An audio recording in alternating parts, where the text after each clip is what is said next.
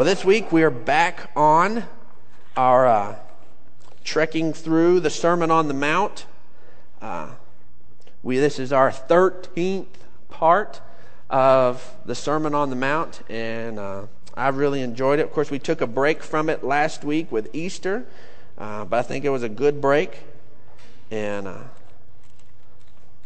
my wife really encouraged me to go that direction, and it was I think it was the right decision. Uh, but this week we're going to be uh, cruising through Matthew chapter 7, verses 7 through 12.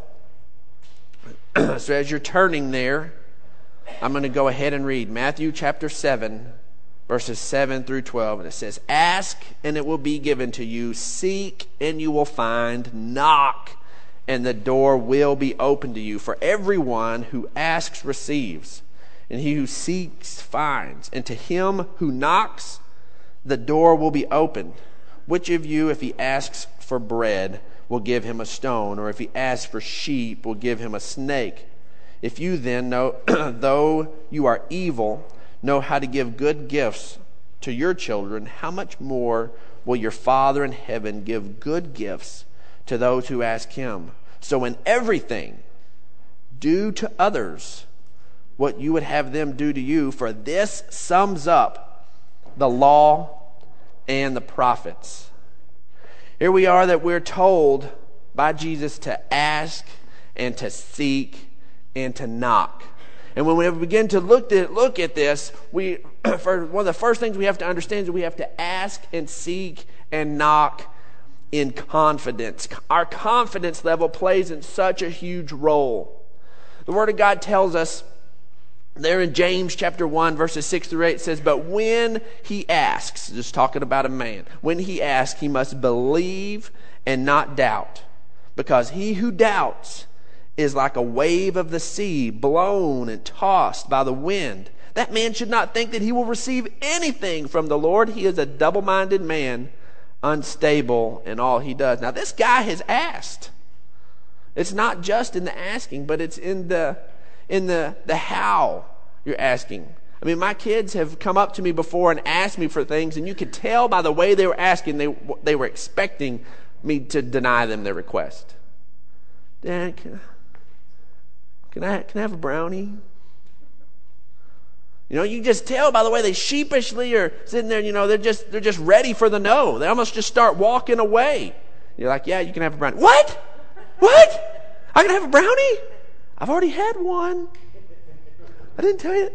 All right, you can have a second brownie. Oh, I can have a second brownie. That's not the way God wants us to approach Him. He wants us to approach Him in confidence. Confidence is so needed in any in any aspect of whenever we're really purposing to accomplish something.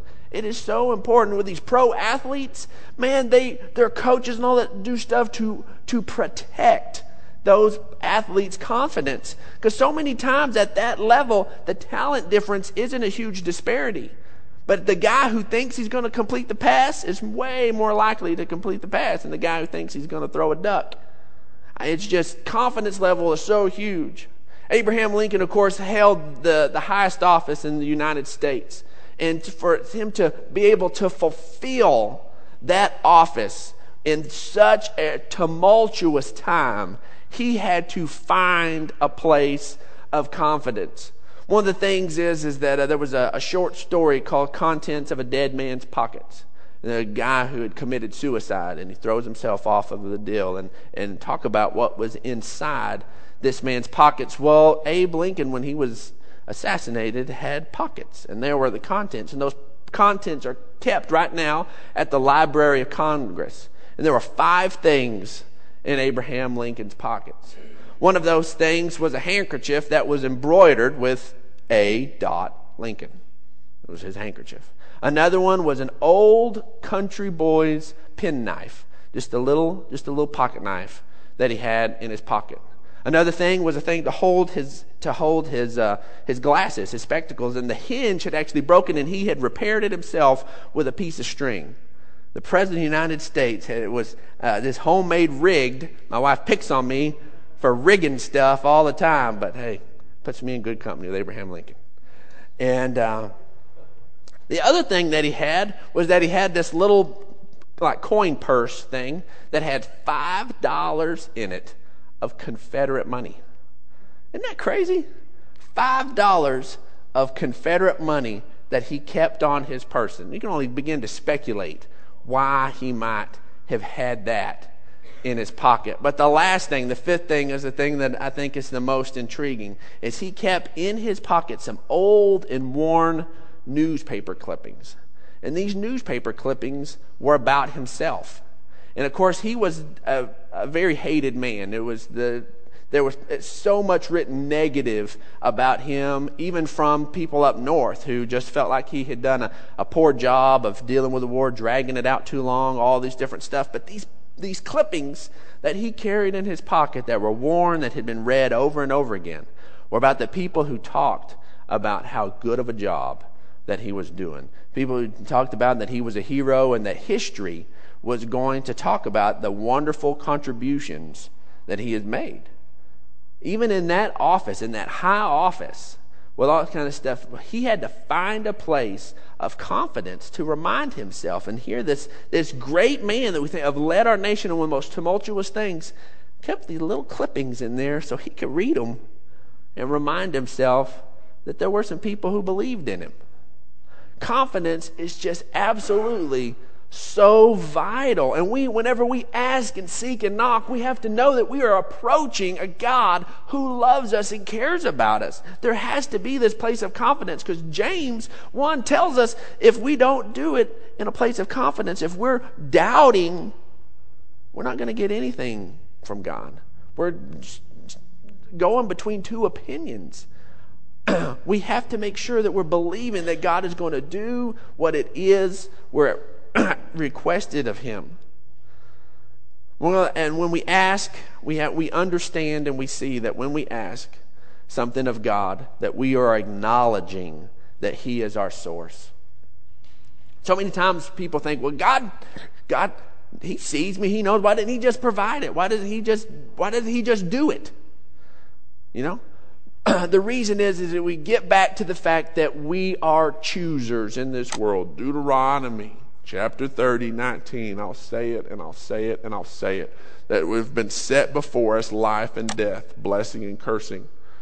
And it, he has told us to choose.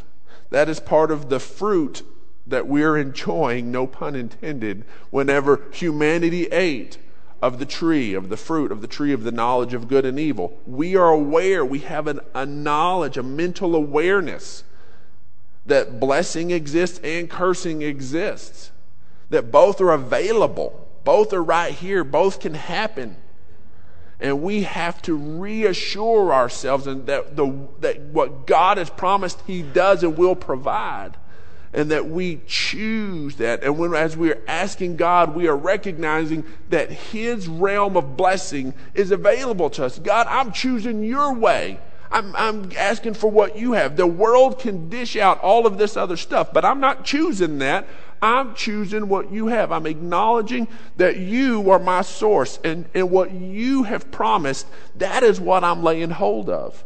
Whenever we ask and we petition to God, we are aligning ourselves with Him and what He has promised. And we are understanding that God is our source.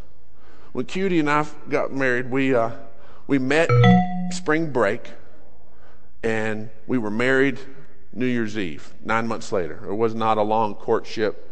We had not known each other a long time. We get married. That by the following spring break, I mean, just a year after we meet, I've got the opportunity um, to to go into to ministry. I got the opportunity to go into ministry, and my position was uh, being the janitor. I was a janitor slash pastor in training, and I'd worked here locally at the super high paying job of landscaper. I was a landscape helper. I dug holes. So, of course, you can just know how much money that pays. Well, being the janitor at the church paid half of that. So it wasn't, uh, it was a, uh, a, step down in pay, but my wife was a nanny here in, here in town, and she made decent money, and so we prayed, and I just knew this was what I was supposed to do. So we said, we said yes. Said yes. There's going to be have to tighten the belt a little bit, but we uh, we said said yes, and I just could not wait to begin to, to enter into ministry and, and doing that. Well, it's not long afterwards that we have an opportunity to go through some training for ministry. And the church that we were a part of was doing the school of ministry. Well, as we began to pray, we really felt like that both of us needed to do it. wasn't just me, that both of us needed to go through this. And so as we were seeking God, God just kept telling us that she was supposed to go through it. Well, she had to get off an hour early on one day a week to go through the school. Well, this, the, the way that the, the schedule worked, and she hired on to be there for this certain schedule, she just, the, the schedules just did not mesh. And so we kept going back, God, you know, the, the lady's saying, no, we can't have off the hour early. What's the deal? You know, we got to eat. You know, what's, what's the deal here? Well, long story short, pretty soon, all we just kept hearing is that we knew that that's where she was supposed to be. So she ends up, and, and we find out that our first uh, child is on the way, and uh, we wanted her to feel like she was going to be a stay-at-home mom, anyways. And we just felt like God had told us that she was she was to go to school of ministry and and shifted, and we all of a sudden went from from two incomes to an income and a half to half an income, but very much on seeking God and very much with His direction, not just throw ourselves out there and God provide it all. It was very much in obedience to God. But we lived that way for years. And God showed us time and time again that He was our provider, that He was our source and we would come to God and God would provide for us over and over and over again, just proving to us that He was the one that was the one that was going to take care of our needs. We have to understand when we go to God that He is our source and that as we've done everything that we know is required of us, there were times that I'd get a roofing job and extra money would come in because I'd roof on the weekends. You know, there were times that people would actually just drop money in our hands and, and just give us a check. You know, there were different things. It was always different.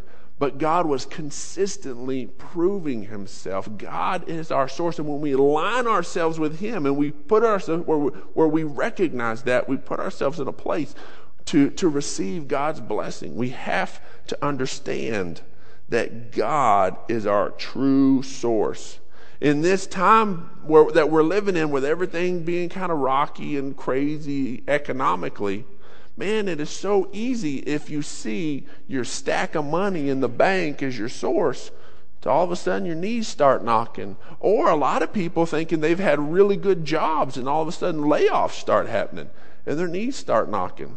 You know, it can be a scary, scary time, and that's why we have to so have it secure in our hearts that God is the one who is our provider. He is the one, our source. He called himself Jehovah Jireh, the, our God who provides. That's not a name we made up. He said, "Call me that." I'm, I'm. He is the. He's the original. What is it called? Sugar daddy. He called. He's the original. He called himself Jehovah Jireh. That's that's Hebrew for sugar daddy. And uh, that God is the one who takes care of us. He's the one that provides. Let's look at 1 John chapter 5 verses 14 through 15. It says, "This is the confidence we have in approaching God that if we ask anything according to his will, he hears us." Okay, just a little pause there. Do you want to know God's will? Read the Bible. That's one of the reasons why we are tracking through together. We launched this past Monday on our Bible reading together. And uh, if hopefully y'all are enjoying it, hopefully y'all are tracking along.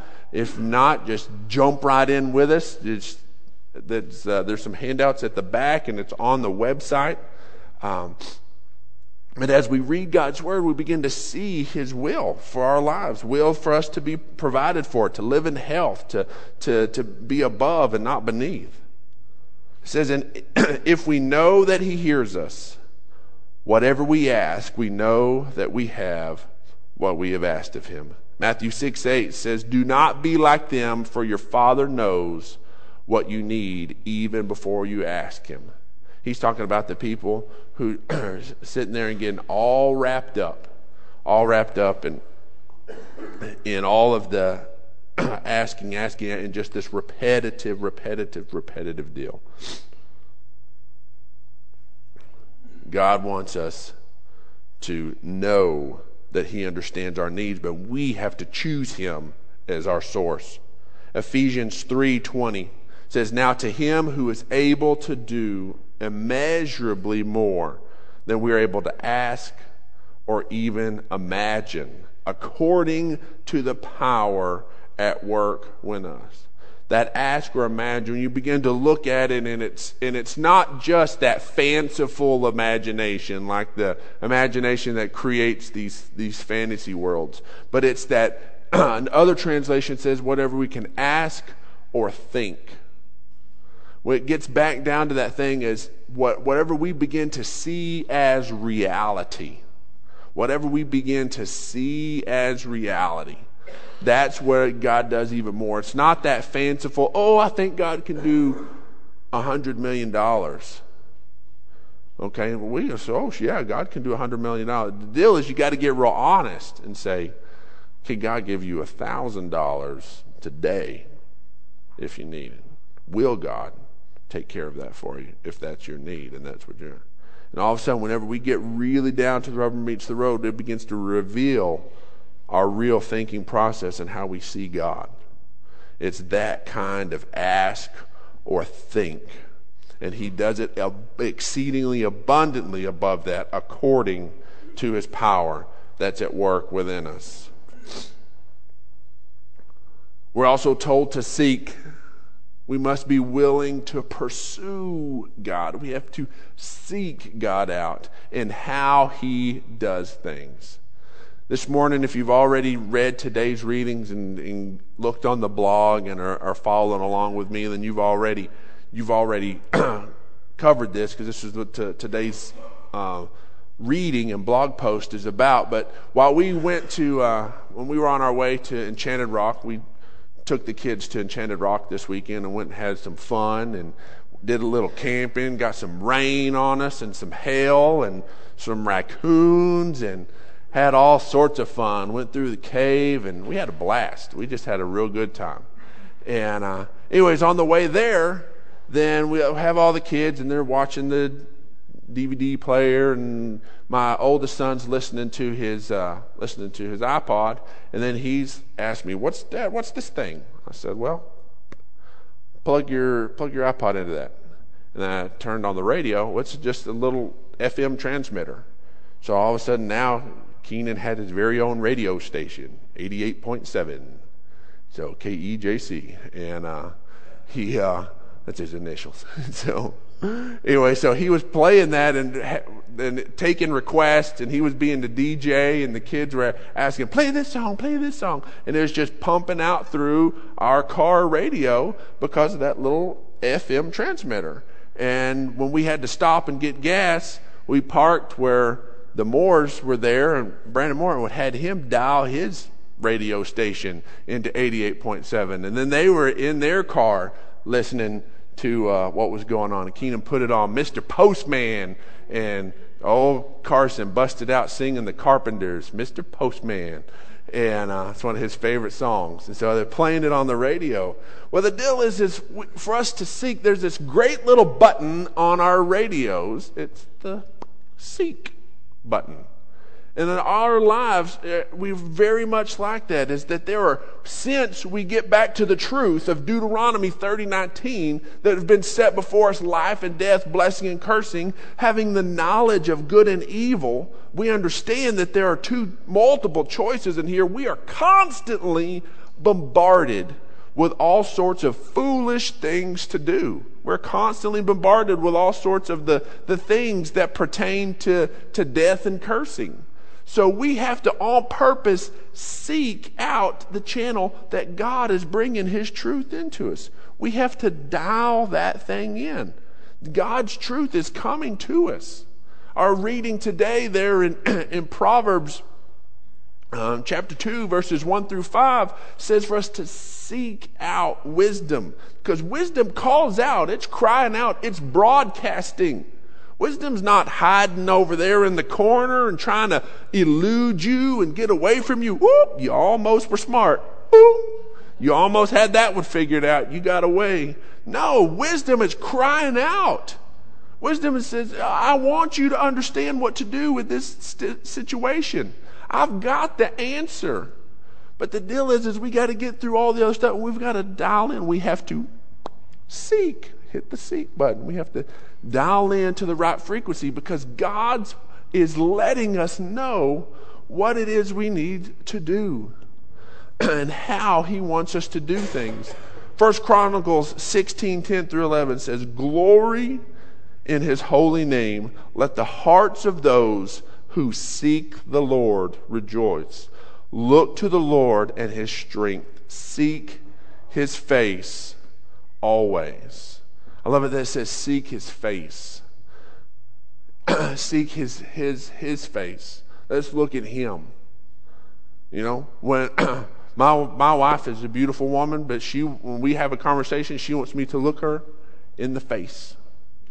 Why? Because that's where the expression is coming from. That she doesn't want me staring off into the corner or looking at how pretty her toes are with her paint and stuff on them. She wants me looking her in the face. Why? That's where relation. That's where we're able to communicate. We want to be seeking God's face because it's ultimately it's about our relationship with Him. God's hands are full. He wants to bless us, but it's not just about the things that are in His hands. It's about the relationship, it's about the face to face. That's where we're supposed to be seeking God. Psalms 9:10 says, "Those who know your name, those who know your name Oh, be, that is so fun to study out the names of God. We don't have time to get into it this morning, but look at the names of God. When you know His name, and we talked about one of them, Jehovah Jireh, God our provider. Jehovah Rapha, God our healer. Jehovah Tsidkenu, God our righteousness. Whenever you know His name, they will. those who know your name will trust in you, for you, Lord, have never forsaken those who seek you. Psalms 34:10 says the lions may grow weak and hungry, but those who seek the Lord will lack no good thing. No good thing. Those who seek the Lord will lack nothing that's good from God. Romans 2 7 says, To those who by persistence in doing good seek glory, honor, and immortality, he will give eternal life. We have to seek Him. We have to pursue God. There's so many distractions in our lives. There are so many different things. And I'm sure that you're like me, that you, you when as soon as the, your alarm goes off and your eyes hit, your mind is immediately flooded with all of the stuff of the day. And I'm telling you, I think one of the number one assignments that Satan has. And I'm not this guy who looks for the devil made me do it or the demon in every corner or all this silliness. But there is that we do have an enemy. And there is an assignment on us. And I think one of it is just keeping us distracted. I mean, it's just keeping us distracted. I mean, we have stuff, there's constantly stuff going on. There are times I just have to turn my computer off and turn my iPod off and turn everything and just just stop. Just stop. And just quiet down and seek God. Because He wants to speak. And when we seek God, He promises us we will find Him. The last one on that, that list is for us to knock. And in knocking, we have to be willing to do what it takes to enter in. That's what knocking is about, is going up and doing what is required to enter in. There are the promises of God that are available for us. And sometimes we want to be the one who who just gets who just gets toted around. You know, oh, God, carry me here into this, and God, carry me into that. When God has made us, that is what is so beautiful. God has made us to rule and reign with Him. God hasn't made us to be carried around on a little pillow. And uh, he is, it is an incredible privilege that we get to rule and reign with him. So consequently, we have to be, we're choosers.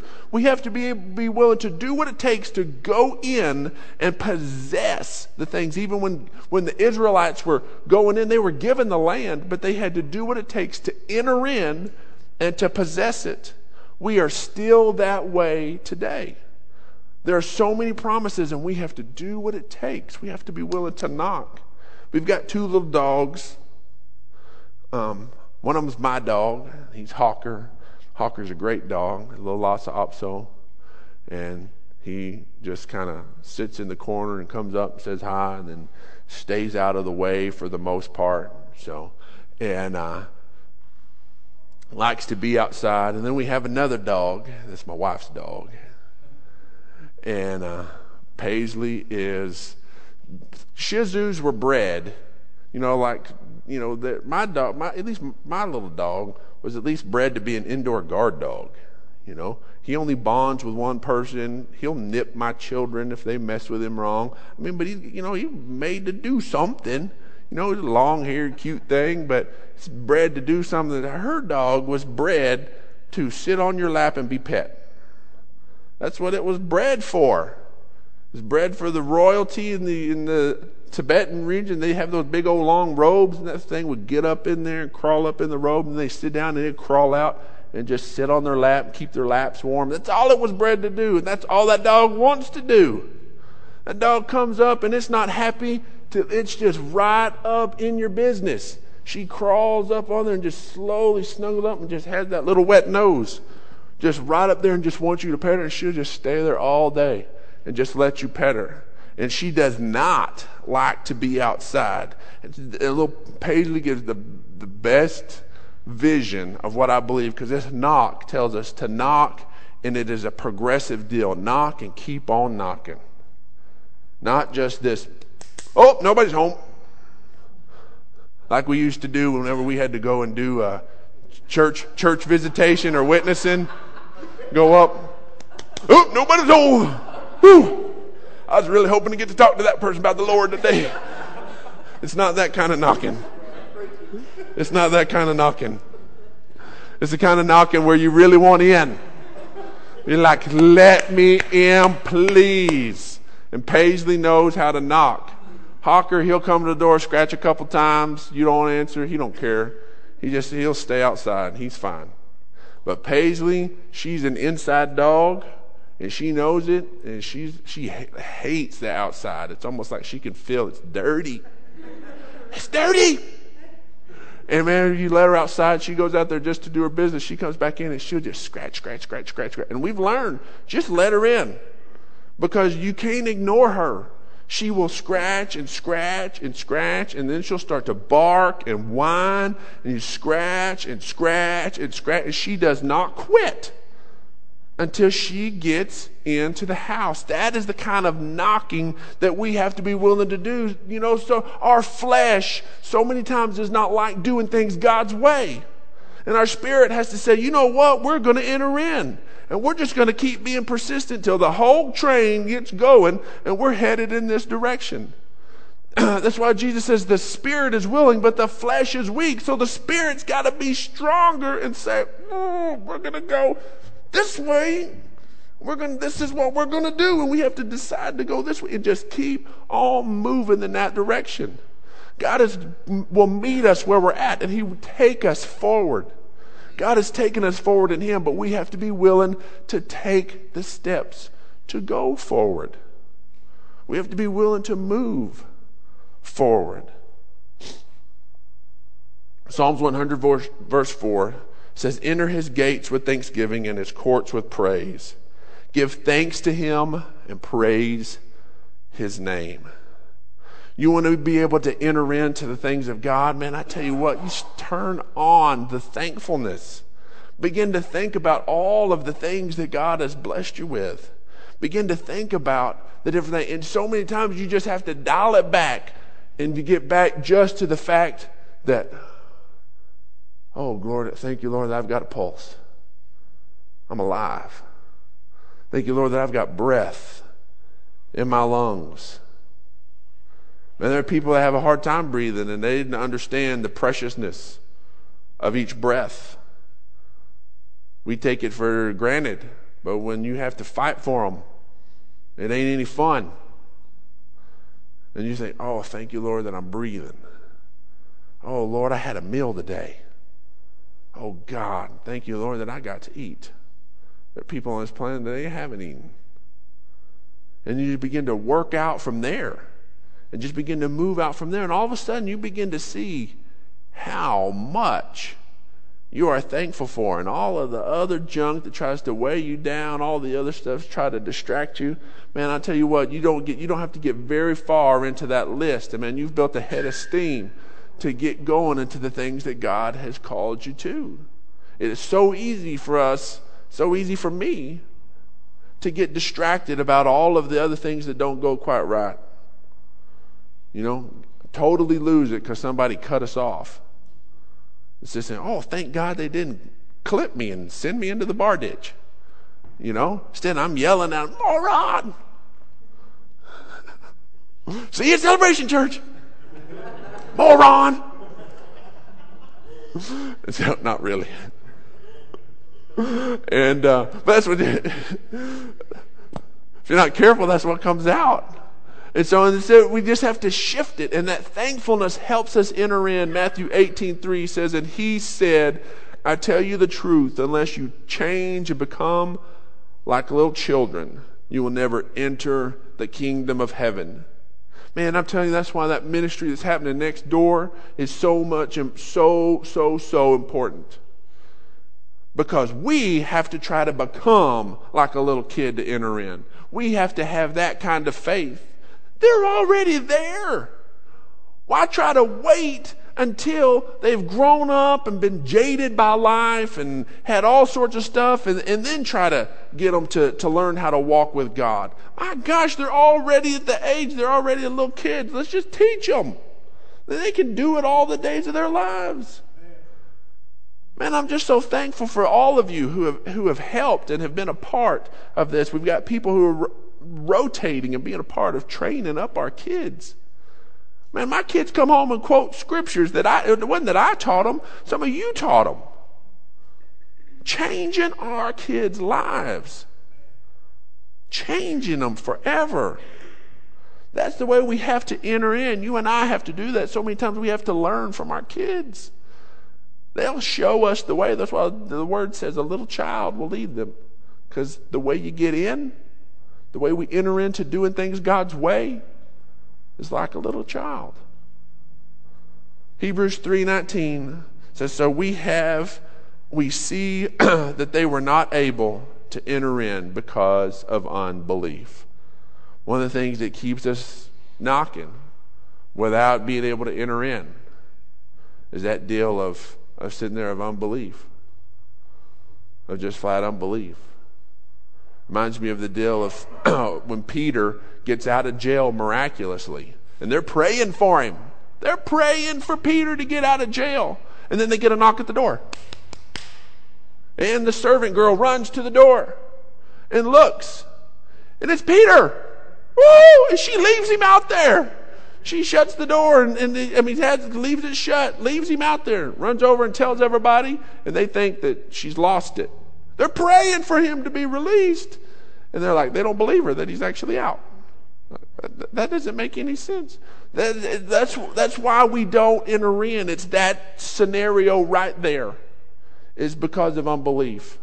Knocking, but the door hinge is never working because of unbelief. Our confidence is based in God's character whenever we ask, seek, and knock, we, so many times we extrapolate ourselves onto people, and then we'll do that onto God.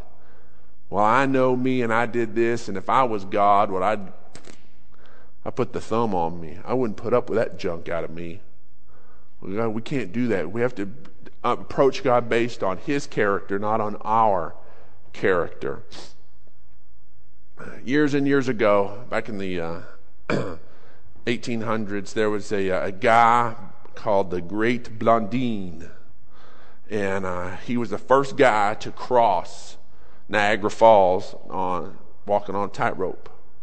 And so that had been his life goal. He'd started walking on walking tightrope when he was five years old, and he wanted to cross that that huge uh, that huge river and those huge falls.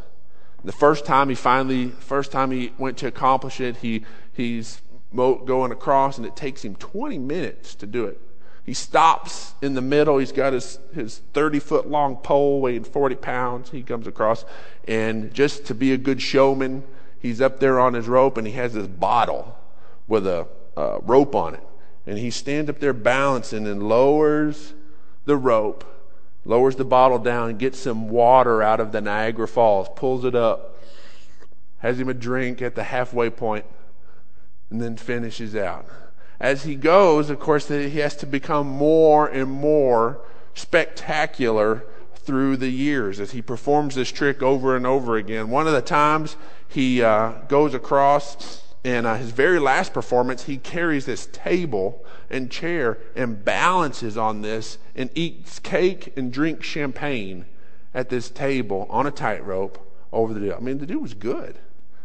One time, somehow, I don't know how he did it, but history says that at one point, you know, he sticks in a wheelbarrow some this stove deal, pushes this stove out and cooks an omelet out there in, on the tightrope over the Niagara Falls.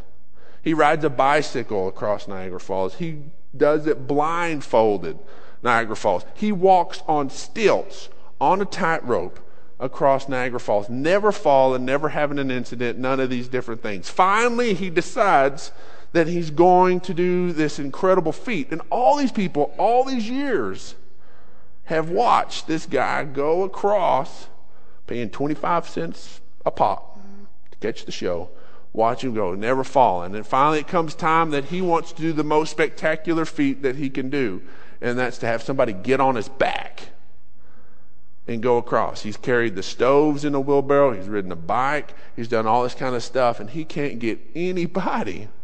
All of these people believe he can do it. You believe he, uh, that he can carry a man across? And the crowd, yes, yes, yes.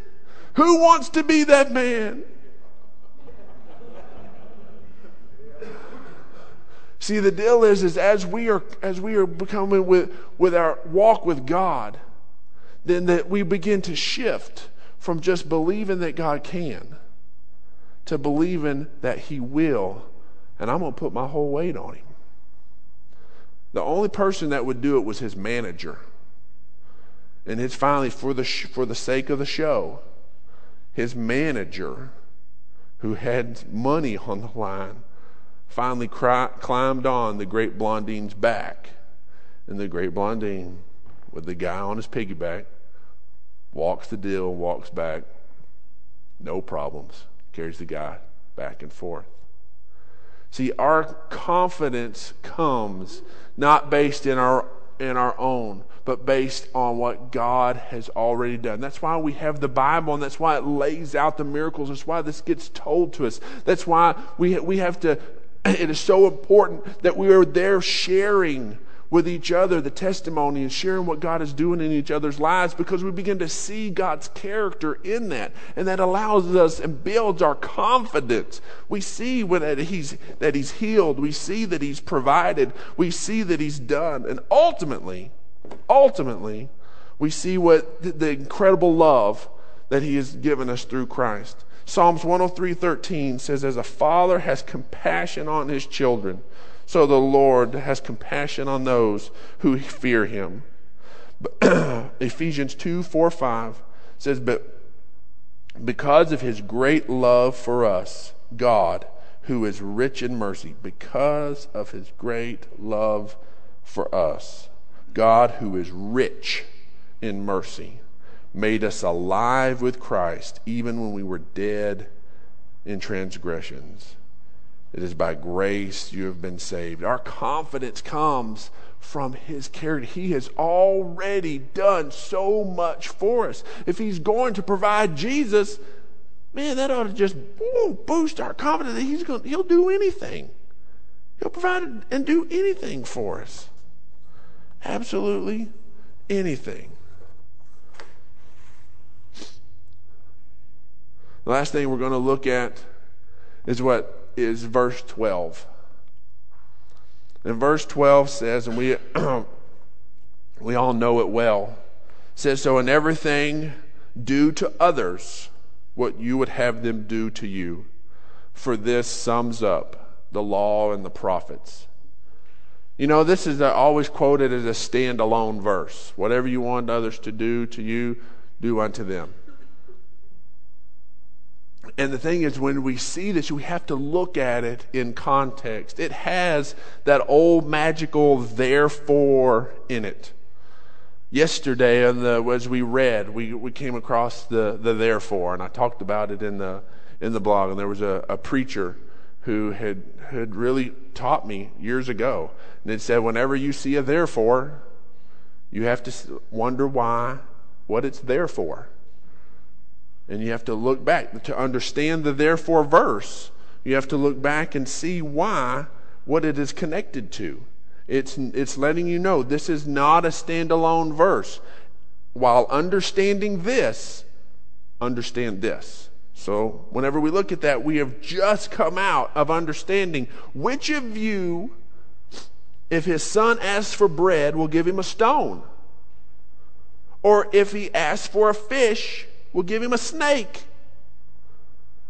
If you then, who are evil, know how to give good gifts to your children, how much more will your Father in heaven give good gifts to those who ask him?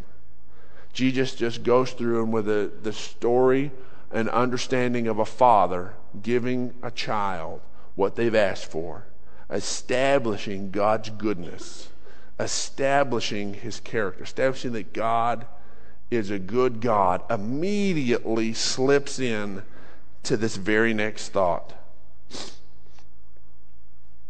So, therefore, in everything, do to others what you would have them do to you.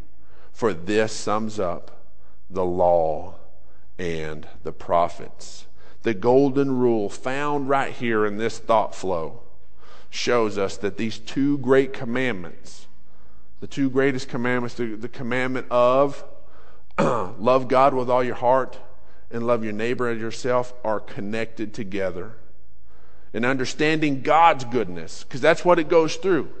It goes through and lays out right before it God's goodness.